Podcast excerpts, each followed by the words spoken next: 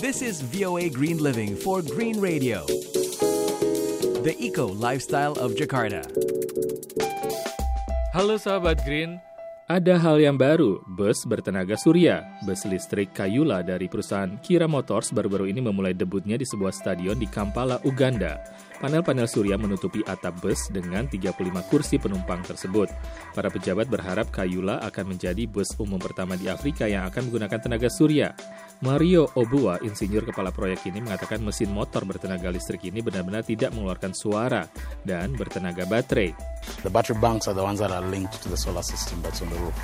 So uh, we have the batteries that are driving the motor.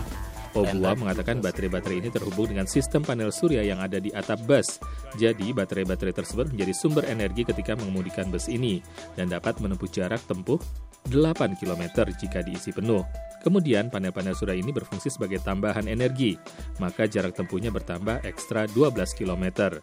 Baterai bus Kayola dapat diisi ulang dengan menggunakan tenaga surya atau terhubung langsung ke sumber listrik. Dan salah satu manfaat nyata dari bus ini adalah sangat ramah lingkungan tidak ada polusi yang dikeluarkan ke atmosfer. Belum ada tanggal resmi yang ditetapkan untuk merilis bus Kayola ini di jalan-jalan Uganda. Dan sahabat Green, demikian informasi lingkungan hidup kali ini. Saya Ian Umar segera pamit dari VOA Washington. Stay green on Green Radio. The voice of America.